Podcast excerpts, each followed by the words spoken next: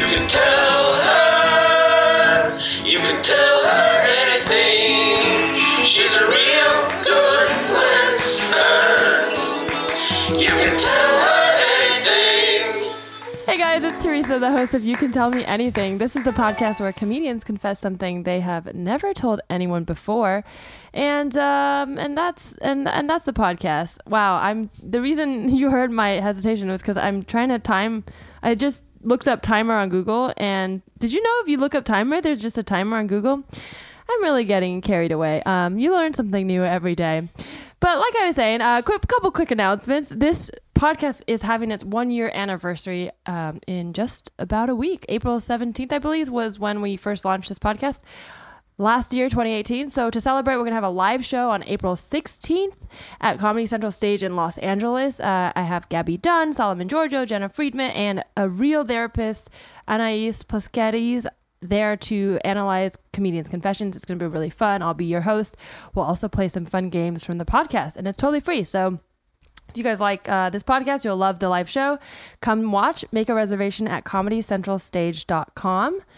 And another quick announcement uh, my short film, I Think She Likes You, is going to be at Tribeca Film Festival. I'm going to be there in just a few weeks, April 26th through May 4th. Um, check out the screenings online, tribecafilm.com and uh, follow the film if you're interested in finding out more information about it at I Think She Likes You Film on Instagram. And I'm going to introduce my guest today. Um, he's been so patiently sitting here. He even let me walk my dog before this podcast, which is very kind of him, I think. Um, my guest. No, usually I don't. Yeah, usually, I say says no, they can and wait. I was like, please, I begged on my knees. he has a live show called You Dirty Snitch with Blake Wexler happening on May 23rd at the Dynasty Typewriter in Los Angeles at 10 p.m. It's Blake Wexler. Hi, Teresa. Hi, how are you? I'm doing great. How are you? I'm doing great too. Yeah, you Thank got a fresh haircut, looking good. For this. yes, For What- this oh medium. my God. I'm so sorry to tell you that this is not. Um, uh, you know. What- what are you saying? Um, well, uh, you, never mind. Uh, it's fine. The haircut Okay, looks great. yeah. I'm sure everyone could hear it. They can, it's tangible. Yeah, it's a Yeah. tangible haircut. You It can really hear the texture of the hair. Thank Yeah. you. Thank you. Yeah. Yeah. And it costs extra. Uh, I don't. The- It's the podcast cut. You were like, I yeah. must be heard on a podcast. it's a a, perfect bowl cut for podcasts. It just helps with the, you know, the acoustics. Oh yeah, there you go. Mm-hmm. Well, I'm I'm glad your haircut and you are here. Thank you. Um, I want to give a shout out um, to our confidant of the week. Confidant is what I call our listeners. I love that. Um, thank you. I made up the word. It never existed before I started using it. Um, our confidant of the week is Andy Baloney. Um, he gave a really nice mess or sent me a really nice long message on Instagram, and he said my voice was almost like ASMR. So I, I haven't does that gotten that before. You've never heard of ASMR? No, no, I'm an idiot. No, no, you're not an idiot. And I also think I work in YouTube. So in in the YouTube, I work inside the computer. Oh, congrats. Um, thank you so much. well, much. I'm glad you got out for this brief time. what is plants? Yeah. Um, no, I, don't know. what is plants? there's a plant next to me. There's a plant next to me. That's why I said that. Um, no, I work for a YouTube show, so I feel like it's a big phenomenon on YouTube. So in my mind, I'm like, everyone knows it, but maybe people don't. And I actually am the idiot because I don't know what it stands for. I think it's like audio, vi- audio stimulation, something media response, Okay. something in that ballpark. But it's like you know when you um, if you hear something and it makes you like have that tingly sensation. Yeah, yeah, yeah, yeah. That's what that is, but it's a whole genre. People make a lot of money just making ASMR videos on YouTube. Oh my god! I don't wanna, So like- if I watched it, I could like, I for the first time, I could feel something. Is that what you're saying? Well, some people are into it, and some for some people it doesn't do much. I mean, it might make you feel a thing, but you're not like, okay. People swear it's not a sex thing, so I- don't want to be like Right. it's turning people on, but I think it maybe is like a sex. I don't yeah, know. yeah. Yeah, it's like it just pushes. If you're gonna be turned on, it pushes Yeah, you. The I think people watch it for like two hours and then they're like, ooh, and then mm, I don't know what they do after that. Maybe they would have just gotten turned on anyway. Yeah, You know? But it's like uh, you know when you're like, you know when there's those little sounds. That's what it is. now I do. It's like what is that? it's like when you're like, or you make like marble noise. There'll be like marbles in front of the mic, or they'll be like, oh, like kind of the like sibilant s, like. Okay, I gotta, I gotta Yeah, experience I don't want to do it because now, now it is becoming an ASMR podcast. but um, well, so thank, thanks for that. I guess compliment. I don't know. I I've think always- it's a compliment. I think it is too. I used to hate my voice, and I don't know if I think a lot of people have had this growing up. Just like the first time you hear your voice, and you're like, God, what is that awful din? Like, Right. I would hate it. And then I remember in my 20s just uh, hating it so much that I would just like, I would like hear, like catch myself um, in the middle of a sentence, like hear my own voice and then be like, ugh, what is that? Intro- oh, as you're speaking Yeah, like, like- live. yeah. And I think To- some of that was not being comfortable with, this was before I did stand up, but just not being comfortable maybe in my own skin. Yeah. I'd be like talking to someone and then suddenly like become aware that I was talking Uh huh. and then be annoyed like oh who do i think i am what am i saying why do people listen to me like that kind of thing did you ever have that no okay Um, no, not not specifically that, but uh, this still happens. I'm more aware of it now. But if I start talking about something that is making me feel uncomfortable or that Mm-hmm. I'm just not interested in, uh, my voice will like I speak from the throat a little bit, Uh-huh. and uh, that's not my secret. But like maybe when I'm speaking later about the thing that I'm going to talk Ooh, about, we'll know. like you might hear it's like a little. I can't even do it on yeah command. we'll get but a little uh, uh, a remix if anyone out there wants to edit you'll love it. You're gonna really like the sound of that uncomfortable Can't voice. wait Yeah. uh, well speaking of confessions i like to start every podcast with a good confession from Mm-hmm. my guests just to start on a positive note do you have anything good you'd like to confess Uh, yeah. I when I do shows and do well um Mm-hmm. at the show, so not often. No, um frequently I'll do like well because I've been doing stand up for so long. Yeah. But I never tell people that I do well. I'll be like, oh, like they were like, oh, how was the show? And if I was being honest, I'm like, oh, this show actually went well. You know, my jokes Yeah. worked the way I wanted them to. I was very funny tonight. But I'll just say, oh yeah, you know, it was a fun, it was a fun show or whatever. And then I'll start talking about another comic because it makes me feel uncomfortable. that's your good confession That's my good confession. That I is- am so, humi- your humble. humil- humility. Yeah, Yeah. that is good. You're Yeah. bragging about a trait. So the trait that you want to be seen as is humble, and you are. So that's good. I do see you as humble. So Oh, that's so nice. Thank you. Um, no, it, I just I thought it was funny because my first thought was, so you're a liar, but I know that's Uh, not I what like you meant. that. That's funny. Yeah, I lie constantly, and I'm rarely caught. Um, no. People believe me when I tell them that I don't People do well. don't want to hear you did well. No, I don't think that's true. But but it- there is something about um. What do you say? Like if someone's like, "Hey, like how'd your show go?" I think so. I- I'm a little bit more braggy if I really felt good. Cool. Because there's certain, not to everyone, but to certain people in my life. Like to my sister, if I like really feel like I crushed something, I'll be like, I crushed. I'll- Nice. I'm not afraid to say that to her, but I That's usually healthy. try not to say that to a comedian. Mm-hmm. Um, and uh, yeah, I don't. I don't know what it is. I think it's not necessarily that I've heard everyone talk about. People will say like they're happy for you, but then they'll also tell you like how they're upset at other people's success. So I'm like, well, by Yeah. transitive property, you, you're upset with me now. yeah. So Right. um, and then also I think there a part of me that feels like if I acknowledge something good, then it will change it, even though I know it's Yeah, probably not that? true. It's just I don't know. Like if I feel like I'll even have this with writing. Like before I show anyone something, I'll be like, I think it's good, and then and then I'm like, no, it's bad. Because if I think it's good, then I'll show someone, and I'll be like, mm, it's bad. Right. I think that's okay if it's after the fact, like you've already done the thing.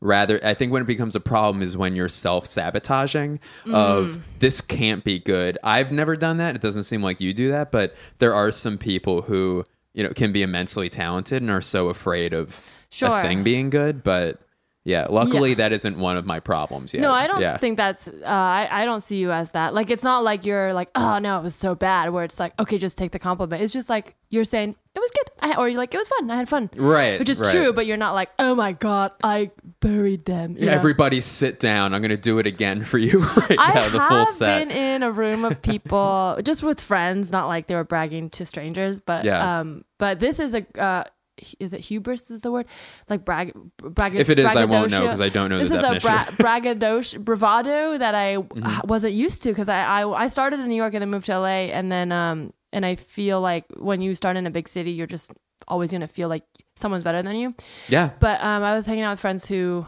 were, I guess, had started in a small town, and they were talking about other comedians they had done shows with, and they were talking in a way that was like, I buried him. Oh my god, like like in a very braggy Right. way. And they were friends, and I'm so it wasn't like they were bragging to strangers. I have to disclaimer because they're sounding like assholes, and they're not. Right. But it was just a different culture that I was like, oh, so interesting. I've never thought to talk about myself like this. Um, That's so, funny. Yeah, so that so that is a thing that exists. Some people, and that's healthy too. I think it's healthy to Yeah. if you felt like you did well and you want to talk about it. I think that's good.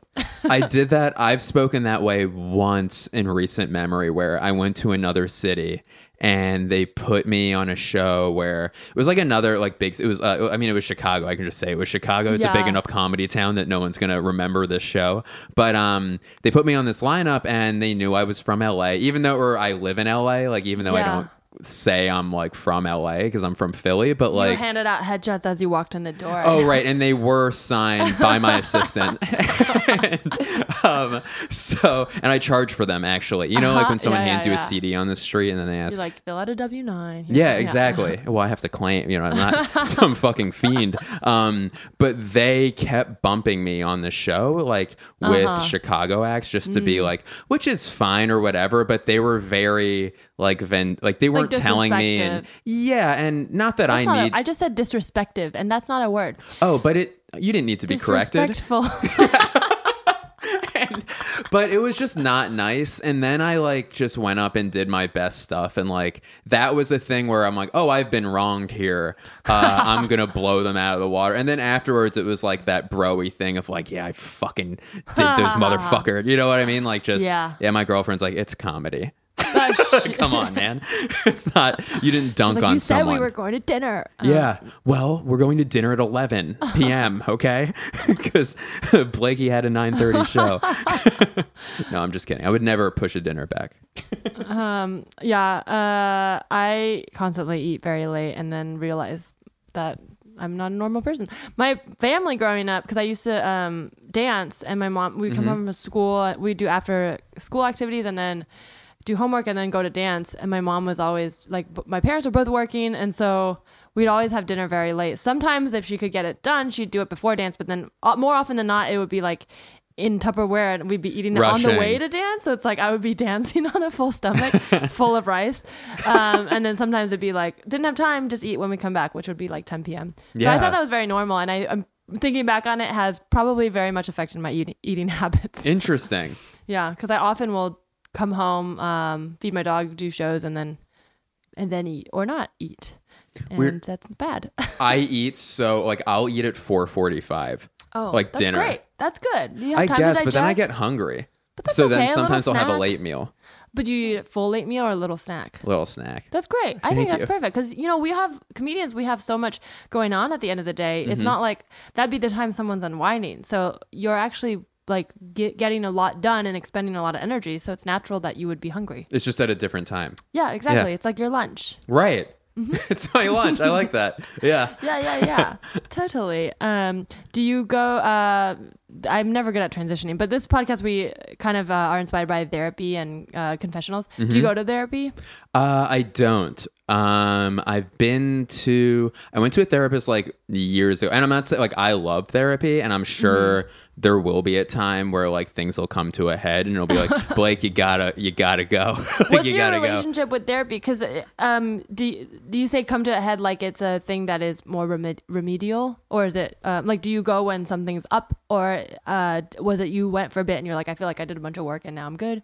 Uh, I have a very like I'll handle it like kind of thing Mm-hmm. where or uh, but not even just myself like I'll handle it through people close to me where I generally am pretty in touch with my emotions Mm-hmm. and but I also surround myself uh, self with people who will be like, "Hey, are you is something wrong? Like, are you good with this?" And so they'll catch things if I don't. Does Oh, that yeah. make sense? Where It does. sometimes you could be bummed out about something, but you're so used to like a schedule or, or whatever your routine is, you don't Yeah. realize it initially. And then I have like either like my girlfriend or like my super close friends or whatever will be like, Mm-hmm. hey, Blake, you've been acting a little off lately. And then I can do like a system check and be like, oh shit, you've let this get out of control or this get out of control. So um, I think when that starts not working or if, you Mm-hmm. know, I have a problem that's like above their pay grade, you know what I mean? Like I'll go to a professional because I have like so much respect for therapy. I actually uh, suggest almost everyone I speak to go to therapy. I just don't go yet, but yeah, Yeah. I'm sure I will. Um, that's so that's interesting. You're saying like when people say because that makes sense to be like you have friends that say you know is everything okay? You've been off, but I also feel like with comedy it le- lends to having a lot of like friends that I, I wouldn't even say are acquaintances because you feel pretty close Right. to a lot of the people you see, but they're not like the kind of friends that see you day to day that would necessarily catch something up. Do you have a lot of non comedian friends that are like that, or you just have like a tight knit group of friends that w- you hang out with all the time that would be able to see that change? Uh, I have way more non-comedian friends than I Mm-hmm. do comedian friends, which is weird because I do spend so much time with Yeah. stand-ups. But I lucked out where I moved out here with my best friend that I grew up with, who I've known Uh-huh. for like like 50 like 18 years you know Oh, wow. and so he's great where we know each other so well Yeah. um, so he's he's great where he can tell, or if something like shitty happened in my personal, like if it's a Blake thing, I can go to him. Then I have someone else if it's a career thing Yeah. who also know me as a human being, but also like the business, I can go to them. So uh yeah it's and then one of them is like also a comic so yeah t- i have two close com- comedian friends i can go to and then like another like best friend and then like a girlfriend who's known me for years so That's yeah really nice. Yeah, I think um, it's it's so um, o- underestimated how nice just getting like, "Hey, how are you doing?" text is. yeah Because you don't even have to necessarily say like, "Hey, l- you are a mess." Like you just be like, "Hey, how are you doing?" And sometimes, if you are feeling bad, that can pull you out of it because you're like, "Oh, someone noticed." But looking Yeah. back, I'm like, I've, I'm, I've definitely gotten texts like that when I don't think I was in the middle of something and just been confused by them. and it also didn't make me feel bad, but now I'm like, oh yeah, I, I'm thinking about it. I'm like, there's definitely been quite a few times where people have been like, hey, like out of the blue, it'd be like, how are you? And then I've started talking, be like, good, how are you? And then realize they had nothing to say. And then now looking back, I'm like, I'm pretty sure that person was checking in on me. Yeah, which is better to have that than Yeah. like just a vo- empty void. yeah, yeah. Because worst case, um, you just end up having a quick catch up convo with a friend, and even if you don't have anything specific to say, it's still like, oh, good to hear from you. But yeah, so I think definitely if you are ever worried about people, send those texts. They're really nice. Yeah, it's nice to get. Do you ever? So if someone, I've been doing a thing when someone asks me how I'm doing. The first, my instinct is to be like, uh, "This thing didn't work out in my, in my career. I have this thing I'm looking forward to in my career." But I always do one career thing, Hmm. one personal life thing, one like relationship or friendship, or like an event that I'm looking forward to. Oh yeah, to, to just try thing. to catch up. Yeah. Gosh, um, I don't know because I hear so much people joke about like, yeah, I don't really want to hear how you're doing when I ask you, and so I'm like, that's, you know what I mean? Like the, hey, how are you? And then you're like, well, but Right. like, yes, I don't want to be that. Well, it's a minute. You Yeah. know, you'll be fucking fine. Just listen yeah. For a minute. But I um but there's always something going on that I can talk about. So that's why I'm always like, do you really want to know? Usually I say good and then they're like, yeah, and then I'm like, "Oh, fine, you want to hear. you Um, asked. I don't know. It's weird because I don't know that I have. Too, it sounds sad, but I don't know that I have too much going on outside of career. Only because I feel like I've really done a bad job of the work life balance. Uh, I've really meshed the two, and I don't mind because I think um, I think I've always wanted to make a career out of something I wanted to do for life. So, Yeah, for uh, which is what I'm doing. Um, so in my mind, I don't separate it. But then, yeah, but then when you realize everyone you know is related to your career, then you're like, huh, I guess I should uh, take up knitting or something. I don't know. right but i think i admire that too where yeah i think that's a good like you work your ass off. Like we were talking uh, the other night at your show we were like oh god like how much do i plug this show? How much do i plug that show? You know like how much work do you put into separate things? And like i think that's a great work ethic to have. And if you don't have that then you know you'll still be talking about your career but it'll be all negative. You know what i mean? Because you're not working hard I enough. try not to start with negative things, but I do think that's a common trend, and it totally makes sense. And I used to be like that um, because we're always trying to improve ourselves. So you think of the negative thing, but then you realize that your people start connecting you to negative energy if every time Yeah. they talk to you, especially people in comedy where even if you're friends, uh, let's say you see someone like every three weeks, you know, when you're on a show together, maybe, then and if every interaction you have is kind of negative, like Right. they kind of do become a cloud in your head, I think. Yeah, for sure. Because you're like, oh, jeez, you know, because we all deal with our own shit, Yeah. and then to add, you can only take so much more on, you know, especially Yeah. if you're just an acquaintance. It's like,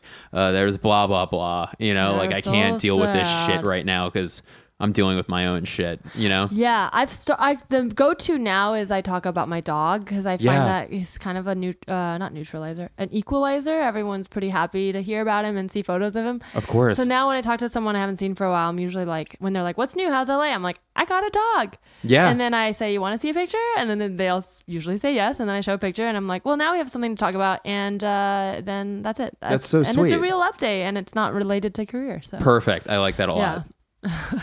Yeah. It's That's pretty perfect. good. Um, well, speaking of telling people things, is there anything you would like to tell me, Blake? Where are you going with this? Uh, yes. so I went through a few things that I wanted to tell you. And Okay. I actually, not to like fluff your feathers, but I was listening to your podcast and I'm like, oh, I think this might deserve something heavier than like Oh, okay. what, like, because initially it was going to be how much I would steal from day jobs, which is, uh, I would love to talk about that uh, when I when I come back, when I'm asked back a Yeah. month from now. I don't know what your turnover rate Oh, is. oh, sure. I mean, would love to have a second a second time returning guest. Perfect. Still would- haven't haven't had it, but you know, I'm we're open to it. Yeah, no, I'm open, and uh, my schedule is open. Uh, but yeah, I am terrified of having a brain aneurysm, and I think about it like every single day. Wow, That's my thing. Yeah, Okay, let's unpack that. So No, we'll be right back. we're gonna take a quick break. I would like to take a commercial to plug something yeah, myself. please buy Quip Quip tooth. No, um, we're not sponsored. no, scrub that. Don't get the free ad space. I like that you went to an ad for like that, like advertises on podcasts. You It know, you could have gone to like Coke or Pepsi or You're some right. big company, but you went to like a subscription Look, play to the top of your intelligence, Blake. I got that UCB training. Okay. You're right, you do. I know all about that improvisation. Um, uh, uh, yeah, I wonder how much um, people actually. They must get a lot of.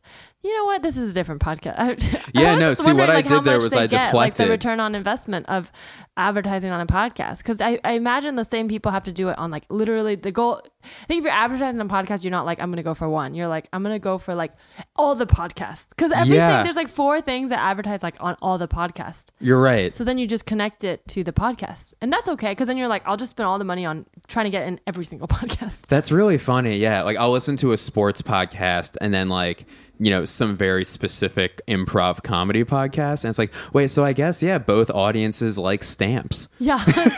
yeah. I guess exactly. they both have mail. That makes sense. But back to my head exploding. Um, back to your head exploding. okay, so um, I don't think you're going to have an aneurysm, but um, I'm you. curious as to where this came from. Um, is it?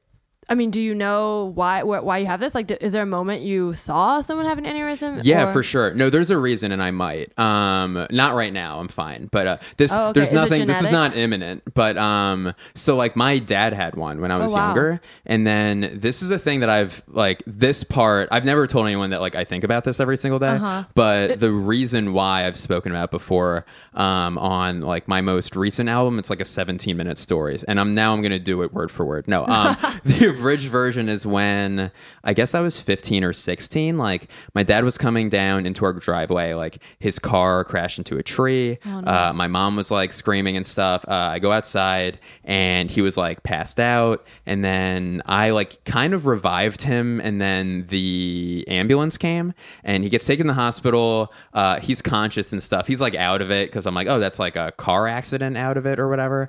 And they did like scans on him, and he was like his brain was bleeding, and he was in a coma for two months.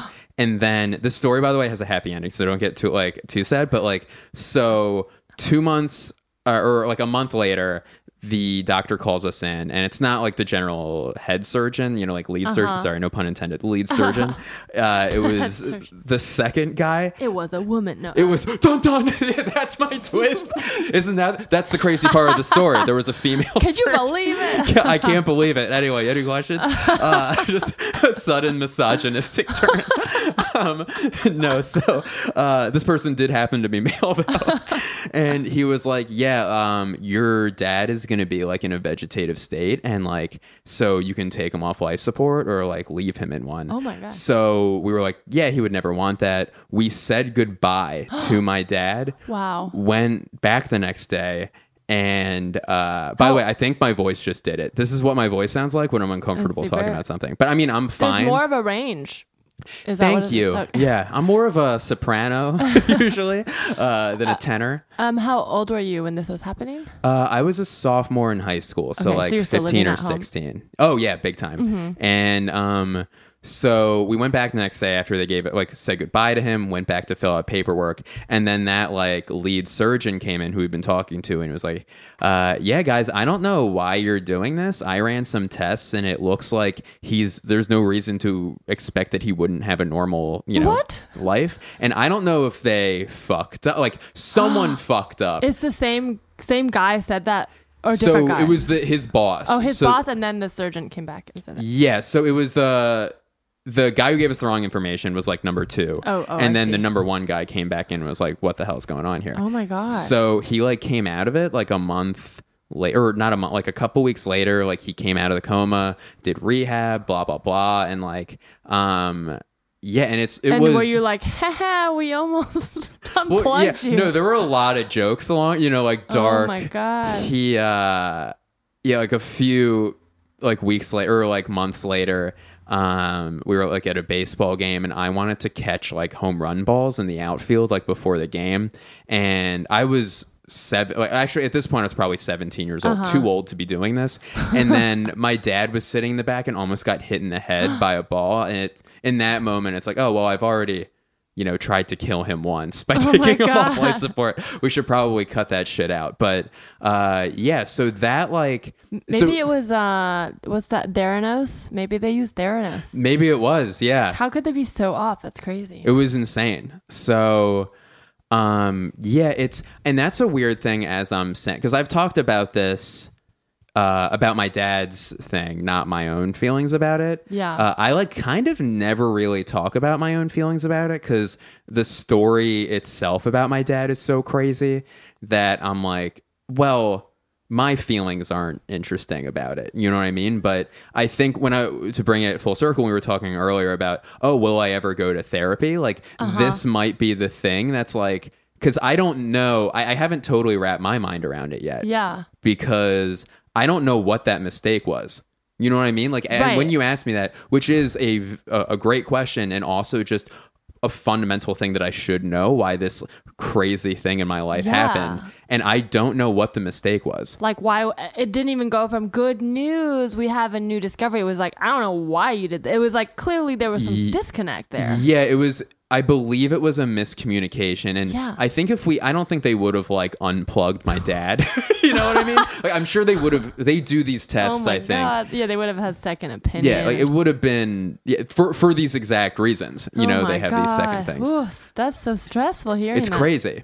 But so he ended up recovering, and he's like in his late seventies now, and Mm-hmm. has like he's had short term memory loss and like some. But what like old guy doesn't have that? So it's hard Uh-huh. to tell if oh is this an aneurysm thing? Is this like a blah blah blah thing? You know, like is this an old guy thing? Yeah. But my fear is that so like we like it really like fucked my family up like big time where God, I can imagine. he um like my dad had a really good job so uh my girlfriend and i have this bit where like my life was like uh riches to rags to riches to rags to like snitches or something where, where it's just this weird thing where i grew up like upper middle class Uh-huh. and then we basically lost everything because it happened when my dad had his like brain injury during right before the recession hit Oh, in 06 i guess so this is a thing i've never talked about What did he do, or as a job? he was he worked in like marketing but he was like a vice president or a Oh, wow. senior vice president at a company Okay. and it wasn't you know uh, i like don't know big It was like companies comfortable. You guys were comfortable. yeah we weren't re- we were upper middle class where like we could go on a vacation once a year Yeah, you know and you weren't like thinking about money, which generally means you have it. Right. Yeah, exactly. Where we couldn't go to like, you know, we weren't living in a mansion or an enormous Mm-hmm. house or anything, but it's like, oh, we'll go to the Virgin Islands for a week and Mm-hmm. it's not insane, you know? And then, um, but yeah, like also I was able to go to college. Like that wasn't even a thought where before then it's like, oh, I'm going to college for four years. Yeah. And then it happened uh, after that. It's like, oh shit, I may have to pay my way personally through college. Which, by the way, I'm well aware. Some people don't even have that. I'm so lucky that I had any of these things. It's just a funny thing where it's like, oh, this was a person who was, you know, like more privileged than a lot Yeah. of people, then had like the family, we had to keep moving because we like kept not being able to afford rent But and then real live thing. paycheck to paycheck. And yeah, they like still people are. don't think about that. I mean, like not to. There's obviously a different level. Like if you're below poverty line, that's just a whole, whole nother. If you're like worried about food, you're at a totally different level of you know needing to survive. But within like even the middle class, there if you're if you lose a lot suddenly, um, that's a real Right. struggle. Like obviously, I'm not saying like it's any more of a struggle than something else because there are definitely more Of you know, quote unquote, serious things. But I don't think it's to be discounted because especially in your um, developmental years, like in your high school years, that's such a pivotal time of your life. So if you're dealing with a big thing like that, that can really affect your life. So I mean, it is good to yes, I, I'm glad you're being aware of like you know whatever having privilege, but I don't think this should discount your experience. So I had a similar like Thank my you. family was also um, upper middle, you know, Silicon Valley. My dad was an engineer, and then we he lost his job, and we had a lot of um, like we lost a lot of stuff. We had also had to move. I never ever felt like it was dire you know i always knew where the next meal was coming Mm-hmm. from so i was very lucky there. But but yeah it's the same thing. You start to feel the gap because you've made all your friends and you're in the most like superficial way but like you're at a school where everyone's on a certain level. So if you suddenly lose a lot you do feel that gap. Yeah. and so that can affect your growth too. So i, I think um, that's a thing that people don't always talk about because people think it's like black and white like whether you had money or you didn't. Right. but within that there's still like losing money fast can also put you at a disadvantage yeah. obviously it's a different disadvantage but i think it can still affect your growth for sure Yeah, it's it's funny the way you just put that where it is because you like I was used to living a life with, you know, other upper middle class people Mm-hmm. and now I can relate like going from like to like I guess like lower middle or middle middle, you know what I Mm-hmm. mean? Like it was a funny that where I can relate to both where I'm like I can have a friend who's, you know, like just regular middle class or whatever, and we'll be talking, and then they're like, Yeah, this fucking guy, like, we used to go to France all the time with his family, and I'd be like, Fuck them, because I've lived that, like, like that Yeah. jealousy of, God, I wish I could go on vacation with my family. But then I've also been like, Oh, wait, I have been, you know, it was Yeah. just a long time ago, and like, we lost that. It's a really funny thing where, but also, like you said, uh, I, there's never, there was never a threat that we would end up on the street. It would be like, Oh, we went from a house to like a one bedroom or something. You know what I Yeah. mean? Like, it was a silly, that's um, not silly, but it was different. It was a different perspective. the France thing is interesting because I um I also I remember distinctly having a friend because I grew up in the Bay Area, which is a very like uh, wealthy area Yeah. and educated area, and my there was a friend in uh, elementary, or maybe it was middle school, and he was like, uh, "I have f- my parents own four houses," and I remember just being like. That's so excessive. Like, but Yeah. also the fact that I went to school with someone who owned four houses. You know, that's I'm so still in a bracket. You've been to two of their houses. Yeah, I'm like in a bracket. You know what I mean? Like it's like you don't have that. Like if you're in a totally different bracket. So yeah. now, uh, with more time going by, I can see that like I was very much still a part of that world. Whether or not I was at the top of it doesn't, you know. Right. But I remember getting that talk, um, the "We need to save money" talk, when during the recession and my dad lost his job, and there was a period of time when my dad would just watch movies on. From Blockbuster every day at home because you know it's hard for a man who has a family It's crazy. Like, man, it's crazy. Yeah, just yeah. totally different personality. And um, and my mom told us that we all had to um like watch our tr- like our driving trips. Like she was like, whenever we can, we got to carpool to places, and also like if you don't need to go to this place or try to tack on your errands at the end of like dance, right, right. um, because the gas was so expensive. But Yeah. also we still went to dance. So you know what I mean? Like it was like we have to drive less.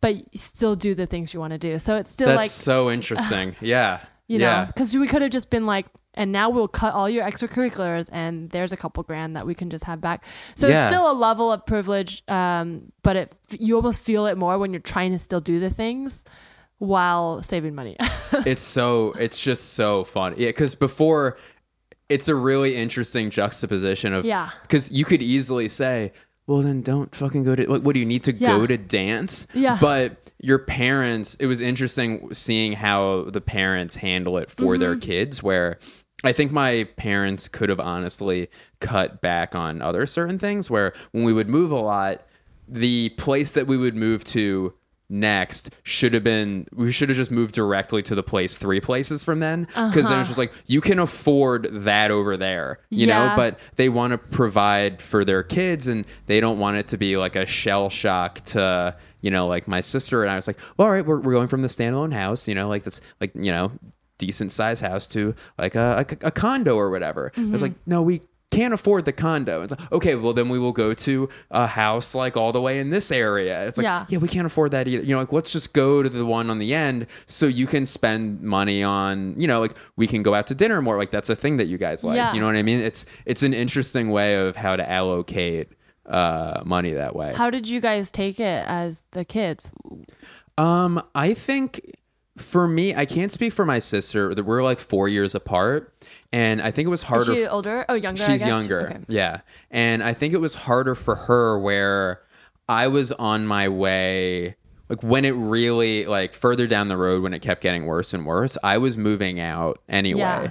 And that's the thing like I'll kind of feel bad every once in a while Uh-huh. too where it's like, "Oh shit, she had to stick around for the worst of it." Mm-hmm. And then I went out, you know, to LA to be like a silly person and then support, you know, my I was like supporting myself, but also I wasn't around to help them. If It that ma- and I was barely supporting myself still. You know what I mean? But it maybe made you um, a little bit like the timing of it maybe made you a little stronger because you go to college is kind of this safe four years where you get to you know where you're going to be for the next four years. I mean, Yeah. for, for the most part, um, if you stay in school and then you can worry about jobs. So you're kind of going into it with this like ominous, like, okay, warning, right? Like, Right. I can, I see, I've had stuff and then I've also seen the drop.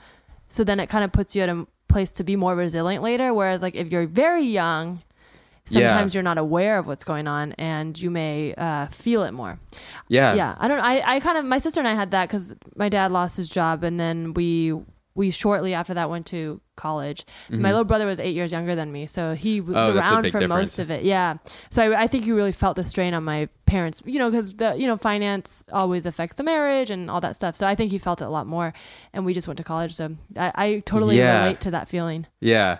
It's real it's hard to reconcile cuz we haven't totally talked about it, Uh-huh. you know, or or it'll come up and it's understood that she was around for the worst of it. Yeah. And then I was also you know, I would help as much as I could, but yeah, but also on the other hand, they are really tough. They Yeah. might even be tougher too where be they had to deal with so much shit. They might be more worn down, but less phases them because they Oh, were true. In that shit for longer, you know? Did your sister go to college? She did, yeah, yeah, and uh, she went to college at Charleston, graduated. She Oh, actually nice. manages a improv theater in Charleston, South oh wow, Carolina, now, so which cool. is funny. So Isn't that weird? in similar fields. Yeah, yeah, yeah. She won't book me, but uh, no, they, they don't book stand-ups really. But uh, yeah, it's really cool, like seeing her do that because like, oh, holy shit, that's you know the only job there where they live now, and it's like Yeah, like that, wow. you know. That's awesome. Yeah. Um. So wait, I know what an aneurysm is, Yeah. ish, but I've always heard of it from soap operas. Of course, because they yeah. always get them and then they lose their memory and then they suddenly remember. Um. That's what it is. But it is no. it's uh, it's a mirage. but uh, yeah, it's when you have an evil twin uh, who comes back from the dead. Uh, Yeah. But it, uh, is it just um, is it does it have to be brought on by a uh, not a concussion a um, impact with something? Because that's kind of what I thought it had to be triggered by something. So But- no, that's the scary part. Okay. So uh, basically, I have to get checked every ten years to make sure I don't just randomly get one. So it's because it's genetic, and he found that out, right? yeah, it was genetic, and well, he found that out after he woke up from a coma a month later. Uh-huh. So basically, what happened was he was just driving. He didn't know it was in his head. He didn't even know oh, it was genetic. it, and that's why he crashed. yeah, yeah. I I'm sorry. I didn't. sorry, I didn't make that no, clear. No, no, I mean that's me being an idiot because I didn't know exactly what it was. I thought he crashed, which caused the aneurysm. Oh, fun! No, uh, funny. so funny. Blake. he was. Um, it was no, the uh, silliest brain injury. no, I understand now. Okay, Yeah. so it happened while he was driving, and that's what caused him to crash. Correct. Yes. and So it ba- happened right in the driveway. Wow. which was so lucky Yeah. because he had uh, like a long commute home and he would come Oh home on a busy highway so if that had happened even 20 15 minutes before Oh my God. like he could have he would have died. He could have killed people. You know it would have been terrible. Yeah. it would have been even worse. So basically what an aneurysm is is that i believe it's either a vein or whatever it is in your brain like gets uh, like a bubble in it basically. Oh, and that so that is a brain aneurysm. So Okay. that can start affecting you and like that's uh, problematic as well. Yeah. his got worse because it ruptured, meaning like it like uh, these are like gross terms, but like it burst basically. So Yeah. he had active bleeding in his Aw. head basically. So that is the worst version of it. Mm-hmm. But a regular aneurysm is like really bad too. So I'm not sure what the warning signs are. It's kind of similar to a stroke. Yeah. But uh, yeah, the aneurysm thing. Basically, when he got it's. Uh, I keep saying it's funny. When we got to the hospital, like in the waiting room, they have it's called like the intensive care units where the worst things go, you know, the worst injuries, blah, blah, blah. And it was specifically brain injuries. And they just have these, they're supposed to be informative, but they're these horrific specters, oh, these God. charts hanging just in the fucking hallway of like, oh, if you have a ruptured brain aneurysm, you have 10% chance of survival. Jesus. And it's like, why is this out here? Oh my You know? God. Yeah, it's it's odd where when I think about it, I remember very it was uh like 15 years ago but i remember very specific things like that Yeah. of oh shit why was that out there you know what i mean um but yeah that's what a brain aneurysm is. it's like a bubble and then like if it ruptures that's uh yeah ruptured ruptured wow. So it so it's passed on. So you have to check to. How would you even check for that? So it can be passed on. Well, this so uh I was I got checked a year and a half ago. I'm fine. Um Good. but yeah. and I'm so glad. yeah, of course, of course. Uh, this brain is clearly highly functional. um, it's funny. They're uh, when they called me after I got it done, they were like, "Your brain is unremarkable," which is a very funny. Oh, like uh, there's which I couldn't nothing to like have to inspect. nothing but- to remark upon, but I couldn't help but take offense to it. It's like this is Uh-huh. a very impressive brain. But they so uh, you're supposed to get it every ten years, Uh-huh. and I got it right after it. Ha- so it's an MRI, I believe, Okay. where you have to go into the tube and then it's like really loud and you're in there for a while. But um, I got it done when I was 16. And the next time I was supposed to get it was when I was 26. Uh-huh. But at one point, I got like very drunk at a party two years later and fell down a flight of steps. So Oh, wow. they had to do it again just to make sure. and uh, which is obviously very embarrassing. But so that bumped up my thing to, oh, I didn't have to get it until I was like 28 or whatever. Uh-huh. But when I was out here, it keeps like, you know, in your in my head it's always if i'm doing a push-up or something you know like uh, I, if I'm not like breathing right, you know, sometimes you can get a little lightheaded or Yeah. whatever. First thought, brain aneurysm. You wonder. and then, Oh gosh, that sounds so stressful. oh, it's ridiculous. And that's like, it's not health. And I know logically that that's probably, there are other ways to get a brain aneurysm. It's not just familial. Like you can develop one somehow. By thinking about it. Yeah, much? it's mostly No. by Uh, th- it's push-ups actually. My dad was no, doing a push-up on the highway. thinking about it. I don't mean to stress you out more. No, no, no. It's totally. It's not possible. So um, it'll be something like that, and then uh, this is where I'm mentioning two exercise things, which is not like a huge part of my personality, Yeah, but. I'm like, wow, what a, a beefcake. yeah, no, I'm a huge just- beefcake. Yeah, no, I was benching 680 and 680,000 pounds. Oh, wow. Yeah, it's Gosh, it's, that's a lot. Well, it was Tuesday, and it's just a general Tuesday. But I bought like a jump rope at one point. I'm like, oh, I'll start jumping rope, and then after I did it, I got really, really dizzy and like nauseous, and my vision was really hurting. Oh, like, that's I have an aneurysm, and then it was it turns out i had like a sinus infection and i bounced so much that Oh. it like just made my whole like you know not vertigo but it just made my balance Yeah. off but it's things like that where i'm not a hypochondriac at all like i Uh-huh. can like i'll shake hands i'll like fucking drink out of someone else's drink i don't care but it's very specific to my head where Yeah.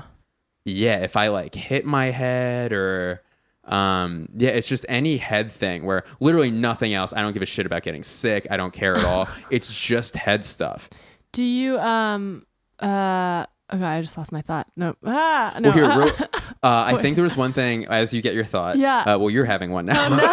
Sorry, it's just so many jokes. Um, but I was worried, so I didn't get one. I think there was a year and a half where I needed to get it. Like I was year and a half overdue, but I didn't have health insurance out here, and it would cost like uh probably a thousand like over a thousand dollars to get one. I just didn't have the money. So that was a period where and anytime, even if I like got hungover or something, I'd be like, "Fuck! Like, is this a hangover? Or is like, did I fuck up my brain? Like, did I Oh, man. whatever?" But yeah, in the past year, I got one done, and it's uh, yeah, it's, I remember, it's unremarkable. I remember what I was going to say. Please. Um, um, so happy you're unremarkable brain. Uh, uh, I was going to say, do you, do you get more paranoid? Like, um, do you do you wonder if um, there's some sort of placebo effect? Like, if you're the fact that you're worrying about it might stress the symptoms more. Could that be possible? That is such a good question. So there are doctors. Uh, I've had a doctor in the past say that you shouldn't get your brain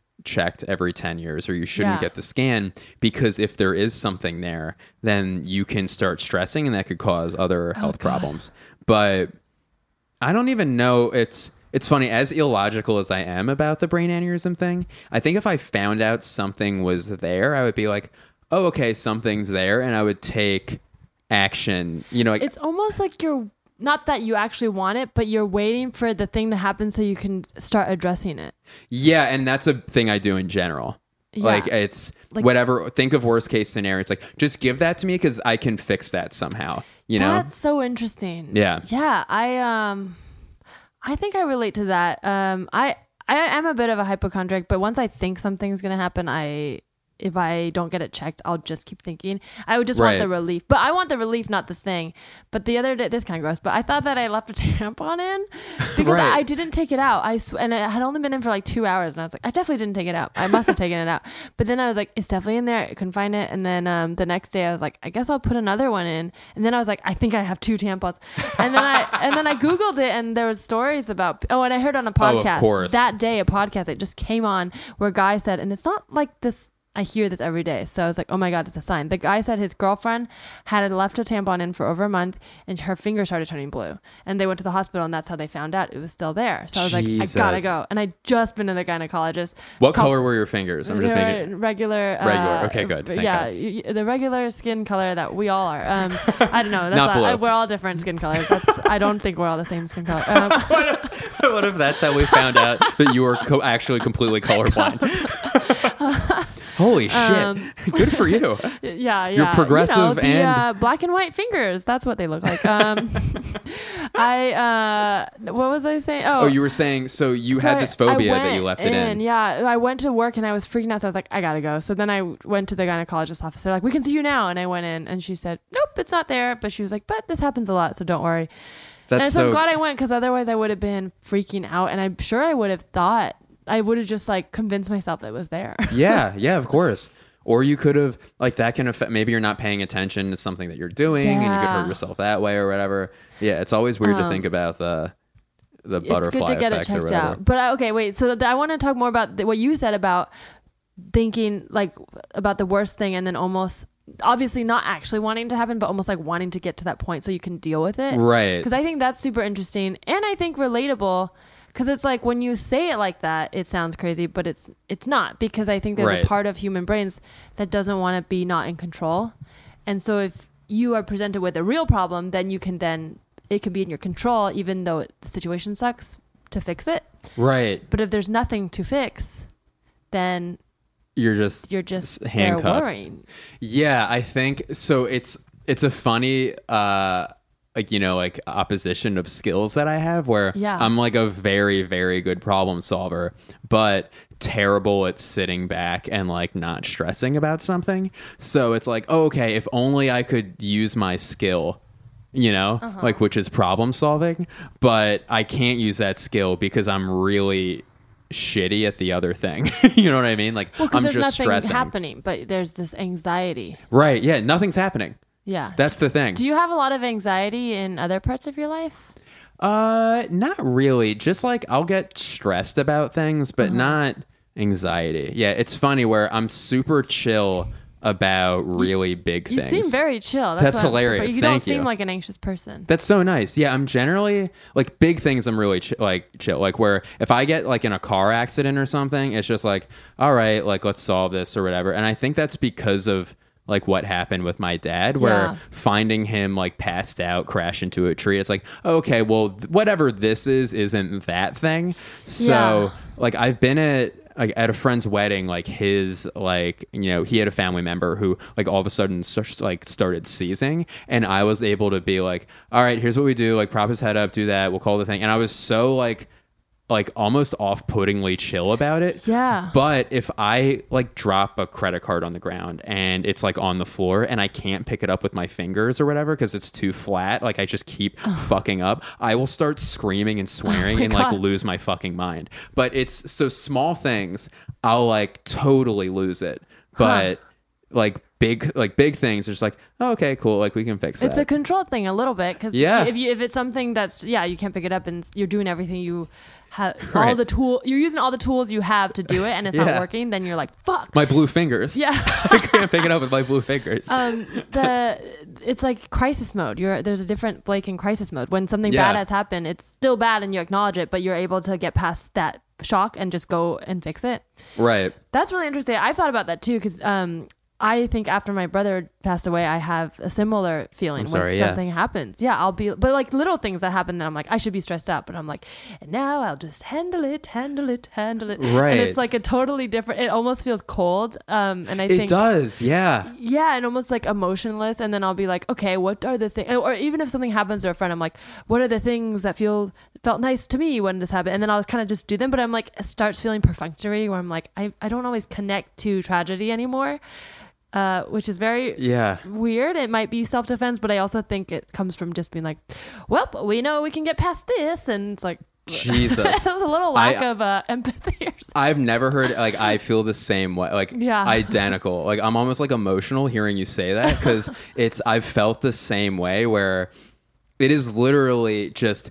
It, it- you said it just so perfectly. I don't even want to rephrase it because you said it so perfectly. But I was in a like I was in the car once with an ex girlfriend, Mm-hmm. and we were in it. I'm gonna laugh through this just because of how terrible and Oh, God, ridiculous okay. this is but there was uh intersection this guy on a motorcycle like just completely wiped out and flew off his Oh, motorcycle man. and just was like laying there motionless and then I remember she was screaming and crying, which is a human reaction. Yeah. And I remember just like calling 911 and being like, hey, uh, there's a guy, like, you know, he flew off his motorcycle. He's not moving, but like he's in the middle of the street. And like other people had blocked off traffic. So there was nothing else I could do. Yeah. And I just kind of like kept driving and just didn't really give a shit much beyond that where it's it's like you said it's let's just act you Yeah. know Yeah, just do the thing that you know will help and whether or not it's a stranger whether it's not it's something like as like a utility of get uh medical people here. Or if someone like a friend is in trouble or in trouble or like emotionally sad or whatever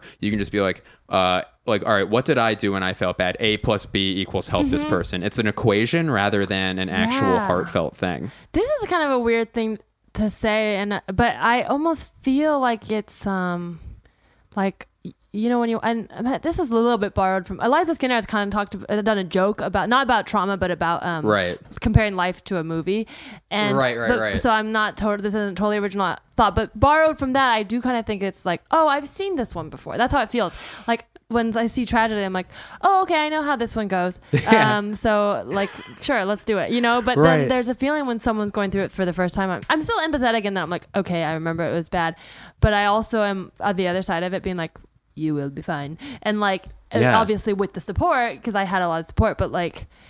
A feeling of like, oh, um, they're seeing it for the first time, so I'm gonna Right. let them. I'm not gonna spoil it. You know what I mean? There's this weird, like, I'm not gonna spoil your tragedy. Interesting. Um, yeah, that's the closest I can describe because it's almost like because th- when I think about it, like going through it, it was like, oh yeah, it was really bad, and there were times when it's like I didn't know what was gonna be on the other side. But once you get through it, you're like, okay, cool. Like I, I think uh, hopefully every, everyone doesn't have to deal with that, but every, anyone who has at any point in their life, um, kind of knows like when it ends, you're like, and life goes on. Like it Yeah. doesn't really stop. And so when you're in that very scary echo chamber of trauma, you're kind of like, I think the first time you do it, you almost sit in it a little longer because you're like, what is this new feeling? Like, it's not good, but also I must experience this new thing. And then later you're just like, all right, let's just get to the f- part where I'm out of it. Right. And that's where I'm worried if that's the not healthy part. Just trying You to skip through the feeling. Yeah. Where maybe Hmm. there is a healthiness to it, but like I had an aunt die, you know, like right after that. Oh, thank you. And she was like the sweetest person ever. And Mm-hmm. after that happened, I was like, I don't know if I just the grieving grieving gets weird where Yeah. I'm like, well, it's not my dad, you know, which isn't feels right. almost fake or like less. You're comparing it. Yeah, where it doesn't have to be like the best thing versus the, or I'm sorry, like the most important thing. There's a gray area. There's a Yes. medium, you know. And then I'll be like, "Whoa, this isn't the worst thing." But it's like, yeah, but it can still be pretty fucking bad, you know. And it's okay to to react that way. I know, you what you mean because there's like normal things that are sad that usually happen in people's lives, like losing your grandparents. That's a um, part of life. You It's know? expected, yeah. yeah, your elder grandparents. That's um, normal to lose them. It's still very sad, and and for a lot of people, that might be the first um, death in the family they experience. And so I think you're totally should process that and experience that. Mm-hmm. But that happened to, for me after, like all my grandparents are alive when my uh, brother died. So having then losing my grandma after that, it was a totally different feeling. It was very much, and we went to say goodbye to her in the hospital. It felt like you know very sad, but also, of course, I did cry, but it was like a totally different feeling. It was like I'm prepared for this. A controlled this cry. is what's yeah, this is what's supposed to happen. It wasn't. It didn't like. It wasn't like arresting, if that makes sense. Like it wasn't like I couldn't move for a month. It was like the proper amount of being sad and mourning and remembering her, and then being like, and now she's in a better place, and like actually meaning that. Um, right. and it was but it was weird because i feel like a part of me was like should i feel different like i didn't feel like i was feeling the right things because it was so mechanical for me Yeah, that's really interesting. I almost, I was like, God, I feel like I heard this great quote from like a book I read or something about great when you expect something to happen, it's not as bad, but then if it's unexpected, Yeah. it's horrific. And then I realized it's a quote from the Joker. oh no oh my so that's this brain, that is this incredible brain that you all would miss out upon quoting the Joker. But no, to, uh, he's probably had a brain aneurysm Oh, of course. Yeah, he had he had to at some point or another. That's why he speaks that way. Who else would wear makeup like that? Um, but yeah, no, I think yeah, I I'm like relating to everything that you're saying in such like a deep and crazy way. It's like yeah, you're saying it perfectly to the point where I had to make a Joker joke. oh yeah yeah no yeah i don't mean to push it too heavy No, Um, please do. I love it. It's great. I guess uh, my my more like kind of to bring it all together Mm-hmm. because it kind of connects to the therapy thing, but also. Do you think the fear of the aneurysm, and maybe you don't know the answer, but do you think Yeah. the fear of the aneurysm um, is a little bit like a way to focus, not like focus the anxieties from what you dealt with with your dad without actually having to deal with it? Because it's like almost transferring into a new fear that's not it's real, but it's not like it's like a future hypothetical as opposed to being like what happened and how is this was this thing that actually happened scary? Interesting. I think so. To the first part, like, is it a way for me not to deal with it? I think that that is. um I think the way that I dealt with it and then moved on into dealing with things more like I'm, I'm going to use the word callously. I don't mean that like more mechanically. I think that is a reason that I don't think that's necessarily healthy for me, where I feel like I'm pushing. I don't feel like dealing with the emotions of subsequent matters. Yes. Uh, I think that's what it is, rather than like, because I can say, oh, you know, I've experienced the worst thing, but like, you know, it did end okay. Like, it, it could have ended so much worse. And I'm like, now when something heavier comes up, I do think I use that as an excuse to not deal with it it- or give it the proper attention, the proper like grieving process that it deserves. And then I think the me like the brain aneurysm like my own you know Uh-huh. like uh like phantom aneurysm thing uh i wonder if that's part of where i was so trying to help other people throughout that Uh-huh. thing where and that's the thing i'll do too is and it's it sounds sweet but it's a totally i think it's almost selfish where i will help other people and then not do anything for myself uh-huh. because i don't feel like i think when you're helping yourself or i'm going to speak you as in speaking about myself Yeah. when i help myself that's when it becomes real and that's when there's Sure. a problem there and then if i help like my sister or my mom it's oh i'm helping them with their problem Yeah. you know but it's and their problem being oh my dad her husband's sick where my it's my problem as well but i can almost deflect and make it someone else's problem which Mm-hmm. That's that's a form of weird. grieving too, and that happens a lot. I think, especially in family situations where there's always someone who takes on the role of like, we have to do this. You know, we have to write Right. the obituary. When I kind of took that role a little, I was like, we have to send this in to the publisher. I'll email and cancel the, his graduation photos and like it's the dumbest stuff. You're like a grief assistant. Yes, and it's like I think it's a form of dealing with grief and like um because in finding comfort in like tasks um or, Yeah. or in your case finding comfort in helping someone else. Right. Which is a task, I guess. Yeah, Like, because yeah. then so I I don't think it's that you're not grieving. It's just a different form of grieving. yeah.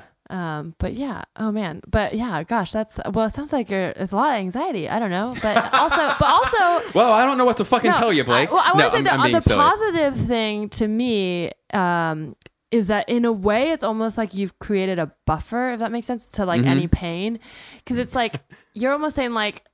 And I don't know what else you stress out about, but you generally seem like a very calm guy. So to me, like hearing like, oh man, you're worrying about this big thing, almost feels like you're worrying about this thing that yeah, could happen, but it's like a far away thing that probably won't happen today, even though you worry Right. about it every day. Right. So it, you've created this buffer where it's like, if that doesn't happen today, it was a good day. So kind of like everything Oh, that funny, happens, yeah. even if it's bad, you're like, well, I didn't have that aneurysm I was thinking about all day. So uh, Right. it's a little bit of a buffer because you don't have to deal with bad stuff.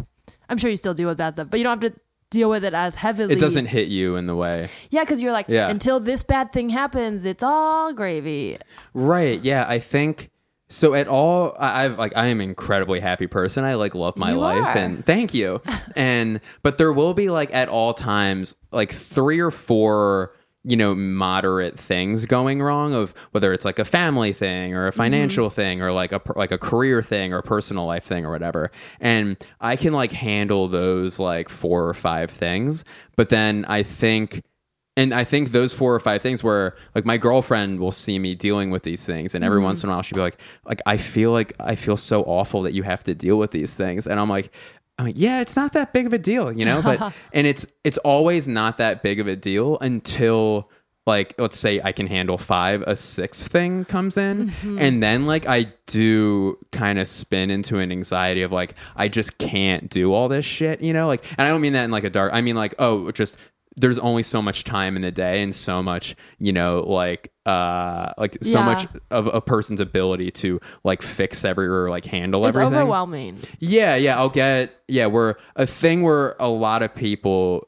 or a thing where here let me not say a lot of people um if i hadn't gone through my dad thing Mm-hmm. uh two things or one thing i would max out at you know Yeah, and now i can handle two or three times that Wow. but that's not healthy necessarily, you know? So it's good where that is a thing where having someone live with you, someone who's really close to you, she can be like, hey man, you're taking on a few too many things. And I'm so like, oh fucking, I'm handling it. But she's like, you're not. and then I can be like, oh, how can I change my life to be healthier and not have so many? That's so Yeah. um that gave me chills hearing you say that because I I'm feeling very overwhelmed lately with just a lot of stuff. But good things are happening, but like it's I think I need to scale back. And my uh, my boyfriend like literally said that to me. It was like, I think you like having too much work. And I was like, I don't, because I don't. But then I was like, but it looks that way, so maybe it's time that I prioritize and take some stuff out of my life, you know. I will take that under advisement. Thank you.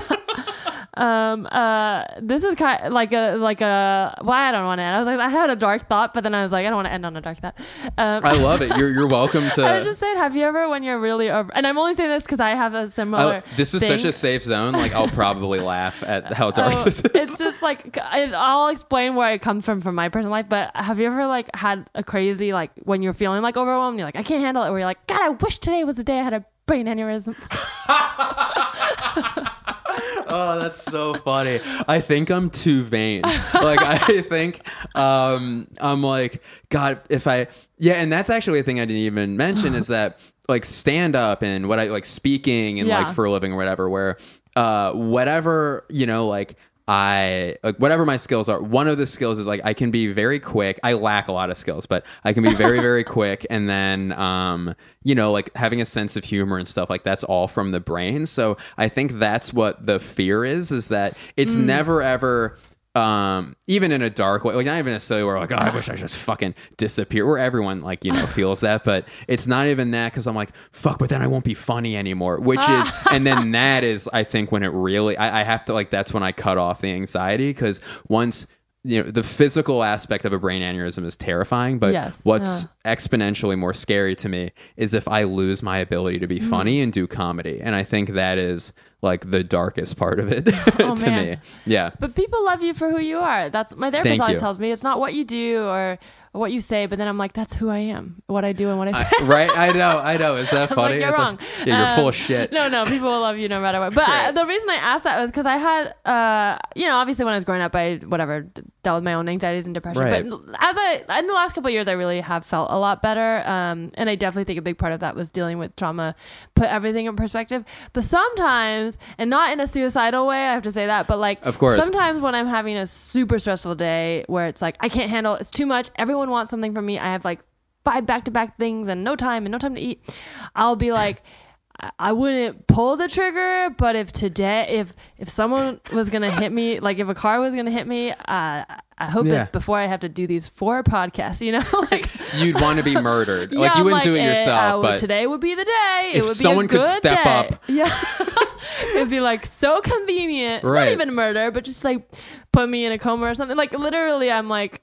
There are days when I'm like, today would be a great day for a coma, and I know that's dark, and I don't mean to be. I'm Of course, no, saying it as a joke because I'm a comedian, and I, God, I know it's a serious thing, but yeah, um, you just want to press pause some days, and and I don't like it's. Uh, I don't know where that comes from. I don't know. It's bad. I really probably could just do less things. That's hilarious. Well, so you know, because I like since uh like my dad's thing. Here's a positive. This is a positive uh secret thing or whatever. Okay. Where um this is better than hey uh, I I kill at shows sometimes. is that I go way out of like not way out of my way, but I will send like very sentimental messages to people, like complimenting them.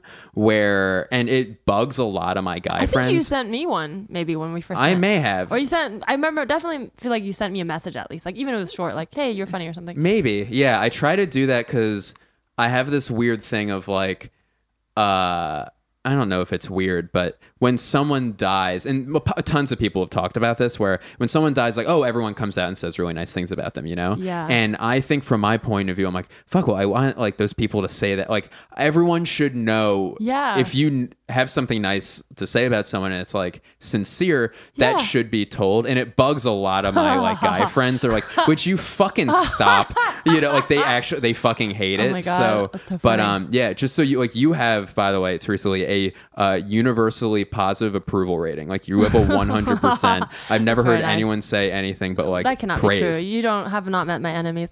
Okay, Um, well that was a lie. no, yeah. no, no, No, I like do. write. I do like write. I'm I'm the same way. I like writing love letters. I like writing nice things. I went through a phase where I was embarrassed by it, and now I'm back around. I'm back, baby. Yeah, I, you're right. I write Hell love yeah. letters. I don't care if it embarrasses you. you are annoying as ever. um, uh, well, thank you for sharing that. Yeah, of course. I want to end with a quick game. Do it. um, This is based on so you're um, from Philadelphia, right? Mm-hmm. Or, or area close to it. yeah, yeah. Um, so Philadelphia is known for Philly cheesesteaks. It okay, is. This is a stretch, but uh, this is a game all about cheesy lines. Okay. Very Great. nice. Yes, because I know you changed your story, and I was like, I'm just gonna do one about where you're from. um, so this is called "Did this cheesy line win an award, or is it something amateur?" Hell yeah, I love this game. Who did who did you steal this game from? I feel like I've heard of this game before. Uh, yeah, thank you for this compliment. Yeah. I don't trust any compliments now out of your mouth, Blake. Um, uh, no, so this is a game. Um, basically, I'm gonna pull a line or say a line from an, something, uh, an award-winning movie or song uh, in that vein. It'll be something well-known, so something you'll probably know, um, or it will be a line from uh, something that's not that. Maybe a shitty piece of thing from the internet that you haven't heard of. Maybe something you've heard of, but it didn't win any awards. Okay, cool. So pretty straightforward. yeah, And and uh, there's a couple questions, and you'll just have to guess if it was an award or amateur. perfect. Duh. Okay. Here's the first one. Number one. It's the sense of touch. Any real city, you walk, you know, you brush past people, people bump into you. In LA, nobody touches you. Was this from an award winning something or an ama- award or amateur? I'm gonna go award Okay. on that one because I feel like to me that sounded like lofty and, and very intelligent. All right. Any and I guesses? realize the risk that I'm taking. Do you have any saying that. guesses what it might be? Uh, I feel like it's a Grammy award winning song or like or it's from uh yeah, or from a movie. Yeah. Um, it is from a movie. You are correct. It won an award. Wow. Um, it is from Crash. oh, is it? the win- so oh yeah, winner that's of the best screenplay in 2005. Paul Haggis and Bobby Moresco wrote it. Um, didn't have to. Didn't say it had to be good. Uh, so funny. okay. Just No- like I, I was so as I was saying, I'm like, what is this going to reveal about me? It did win an award for best screenplay. Number two, my gut says there's some bad shit going on over there, and my balls say we need to go over there and check it out. Your balls said that? Yes, they did. This dialogue was this dialogue award or amateur? I'm gonna say amateured, and I just like have so much trouble thinking about like what could win an award while using the word balls. Mm. Your instincts are correct. This is from Baywatch, the 2017 movie. That didn't win anything? Zac Efron and The Rock. Oh, it may have won one of those bad movie awards. I'm yeah. But uh, we're going strictly Academy, you know, the top, the EGOTs. We're going the EGOTs. Okay, that's fair.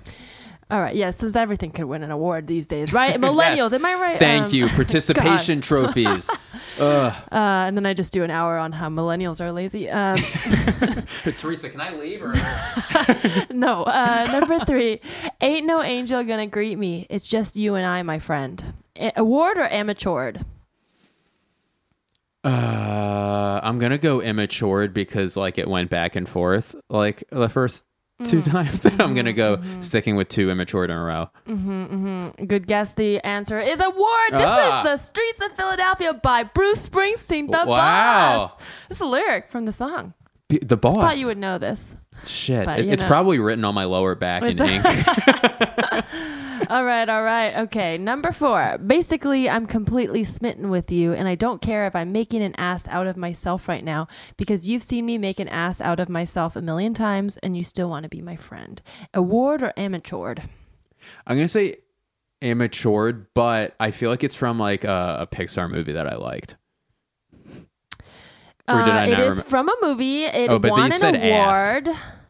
And this is a Juno by Diablo Cody, which Ooh. won Best Screenplay in 2007. Excellent. Yeah, won won an award. Uh, all right, a couple more questions. You're doing pretty good. I think you're tied up. So, think I am. Yeah, you're two for two for two two. all right, I didn't. Let me do that again. Yeah. Here it is. I did our laundry yesterday. My face was just as wet as all the clothes hung up to dry. I saw the sweater that I bought you for last Christmas that I gave you early to see you smile. Award or amateured? I'm gonna say award. That touched me.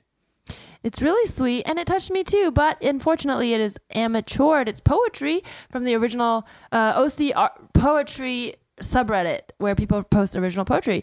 This is a line from um, a poem by Honorary REC, but it's a sweet Huh. little poem. So, yeah.